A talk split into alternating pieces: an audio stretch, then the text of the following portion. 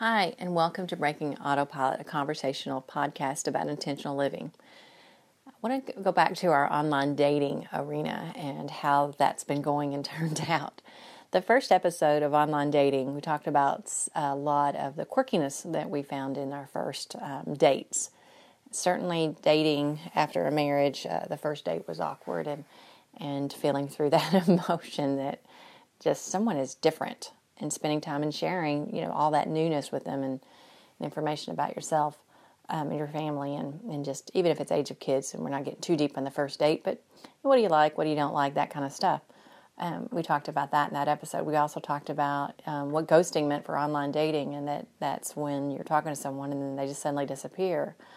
Um, the online dating, whether or not people are who they think they are, where they're in real, and and at one point, there was a person who uh, you set up a date with, and and then they canceled on the day of the date, and you had to just wonder was were they even real, and, and then they go offline. Um, um, so many of those stories that didn't turn out well, um, but they were each a lesson. Um, and a lesson to get to know who you are when you're answering those kind of questions, what you are interested in another person, whether their interest, are your interest and whether or not they could really even hold a conversation. Um, some were typically just as a stereotype about your picture and and um, the physical side of, of relationships, and that certainly is you know not going to be it's not going to hold attention for very long.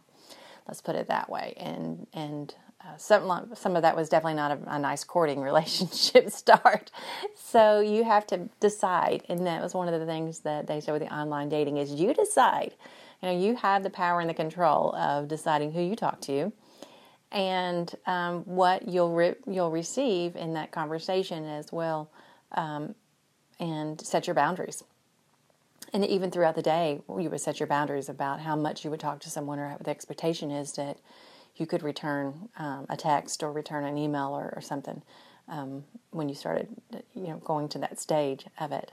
And you had to set boundaries is you know there's a work day. There's there's not so much time that other people have time and their their work is different. And they may have slower periods and, and someone doesn't so you have to set those boundaries. So um, a lot of funny pretty funny experiences that were happening there. Um, and then some good experiences were happening as well. Um, you know learning that as you date some different age groups that that wouldn't have been in your circle um, one of the best things about the online dating is that uh, in your circle it's the same people that you typically know and and um, some reason there's not already been a connection that it broadens your your circle up to you know maybe a 60 mile radius or something that you're comfortable having distance between that that you could still see one another and and brings people together. And so um, and then also age groups you know that you you I wouldn't be a person to meet a person in a bar or something on there um, I have no place single wise, the family and work, and, and it's most of my circle in church. So, where else would I be meeting folks?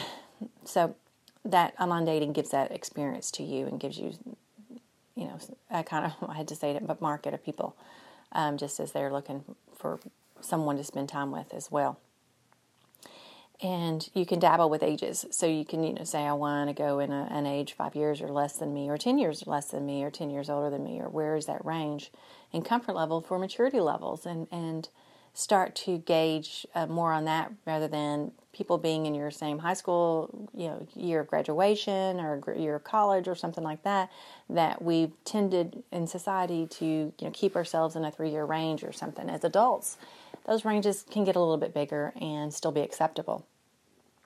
So, um, so I, I, I, was dating some um, younger men, and um, not too much younger, like five years or so was probably the the least um, youngest. But what I did find in in the, those that they were very nice and you know had children and some in the age groups and things, but some of them um, were still figuring themselves out like I am um, and finding that second turn of what it is that life is sometime after divorce, sometimes after kids are starting to grow up and they're getting a little bit more free time to themselves. Um, and some are still in a holding pattern. Um, some just have small children and, and, don't have a lot of time to explore what it is that they really want to do, or they're in jobs where they're you know working towards retirement or something, and and so they really haven't found that chance to explore. And so that gave us an opportunity to talk about that exploration. um, and such. And then what I found when I started dating someone older is that I liked the security that they had in themselves. I liked that they felt like they knew themselves, they were comfortable with themselves, comfortable with their hobbies, and um, I, I, so I enjoyed that stability of them, um, and having been through that part, and so um, so I found myself drawn to actually a little bit older, and um, there was you know someone that just caught my eye um, on their profile, and um, and it was really their picture in the way that, that we're looking at that I wondered what was behind what their thoughts were and um, what they were thinking. And so as we reached out to, to one another uh, and began to talk in conversation, um, I, I, liked a lot of things about how comfortable they were. And so they're a little older than me, not too much, but just, you know, like about five years older than me. And um, and we began to talk and then realized that they had um, some hobbies that I enjoyed once upon a time. And I hope that I get to enjoy those, you know, like fishing. Hope that I get to go fishing again um, and spend some time out in the water and, and connected to nature and, and catch a fish. Um, and I used to do a lot of that with my um, my mom and my stepdad. And so I hope to get to do that again um, at some point. And then they did some other things that I you know, like hunting, I haven't ever experienced, and not to say that I want to be out there with them doing that, but it is interesting to hear about it. Um, it's fun to, to see them get excited about it. Um, and so the other part is that the character that, that this person has, I enjoy that they have um, morals and values and character, and that they have a good heart, and um, so that certainly has, has been attractive to me. And so I continued to pursue uh, conversations with this person, and, and so far it's worked out well. Um, you know, we decided to just see one another, and and it's just come easy. Um, you know, it's, it's almost odd that it could be easy, and maybe that's because uh, you know you've seen it with others, and and maybe that's how it was in the beginning of relationships and things, but you know, we have life going on now, and it's not the same teenage um, romance or the, the first one where you don't have experience of life that have affected you that, that are um, like the tragedies or anything that your family's got to deal with that it's still young enough that it's just two people. And so as we're adults we go into relationships and life comes with us. It's not just two people um, after you know a while because you have kids or you have elder care or siblings or, or others that you're part of a family unit perhaps um, that need your attention as well. Um, and so you can't give that attention all to one person who's wanting to play. And that's important to have a balance that we don't lose ourselves into a new relationship. That, especially as for me, learning about myself, that I don't want to lose um, the interest in new things that I'm interested in and yoga and stuff, and not making time for that because someone else has free time that I'm trying to fill into their time slots. And so there may be weeks that we go that we don't see one another, and that's okay. And that's what's great about it is we're mature enough that that's okay. Um, because we're still connected in other ways uh, by uh, texting or you know FaceTiming or just talking on the phone or you know just you know how are you doing how is this going just knowing that someone else is there thinking about you here and there is goes a long way and um, it's enjoyable for for that so um, there are those people that I've held in you know in my workplace that have had successful match relationships and that are married to those match relationships. So someday I hope that that is the case so that everyone after that there's children and stuff you want to share that rest of life with someone and, and be joyful and and uh, continue those blessings and enjoying those blessings on there. So I hope someday that, that that comes into it. It's certainly not in my cards right now to think about marriage. Um, but it is just enjoyable just to have someone as an adult to talk with and enjoy time with and laugh with. Um, that's a big part of of spending time together is laughing. Um, and I really enjoy enjoy having that light side brought to things. Um, it's a good balance of me always being goal oriented, thinking so seriously on there.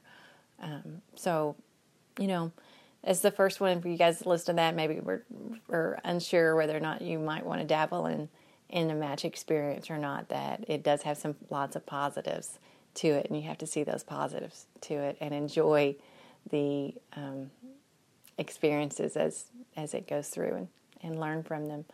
And hopefully, you um, get a point where that you get a few good months or so. Um, maybe that goes on into more um, past a few months that you find someone that you connect with that you enjoy your time with and i think that's one of the biggest parts too is finding time finding someone that you appreciate the time that they give to you and um, that they appreciate the time that you give to them understanding that as adults you have careers and children and are busy and you respect one another and, and that appreciation. And i think that's a good foundation to build on. I think talking about your values early is a good foundation to build on as well that um, you know that they understand that you stick and have some values so that you don't compromise yourself and, and become um, less authentic to yourself on there. Um, but that you open your your eyes to what is different because sometimes you know where you've gone into relationships or things what didn't work maybe you have to need different you know insanity is doing the same thing over and over and expecting the same result so maybe you need to sit with some of the uncomfortable and realize that maybe it's it has a reason to be uncomfortable and go through some of those bad matches to get to an understanding of what really is a good match for you and not do the same over. So, um, if you get a good match and, and you want to share experiences, feel free to reach out to me through the podcast and comments or Facebook or however it is that you've uh, reached this podcast. And we'll share an update on that uh, dating relationship experience as the feeling is right to do so. So enjoy and um, remember what the reason why you want to be in company of someone else and appreciate that. Take off and fly.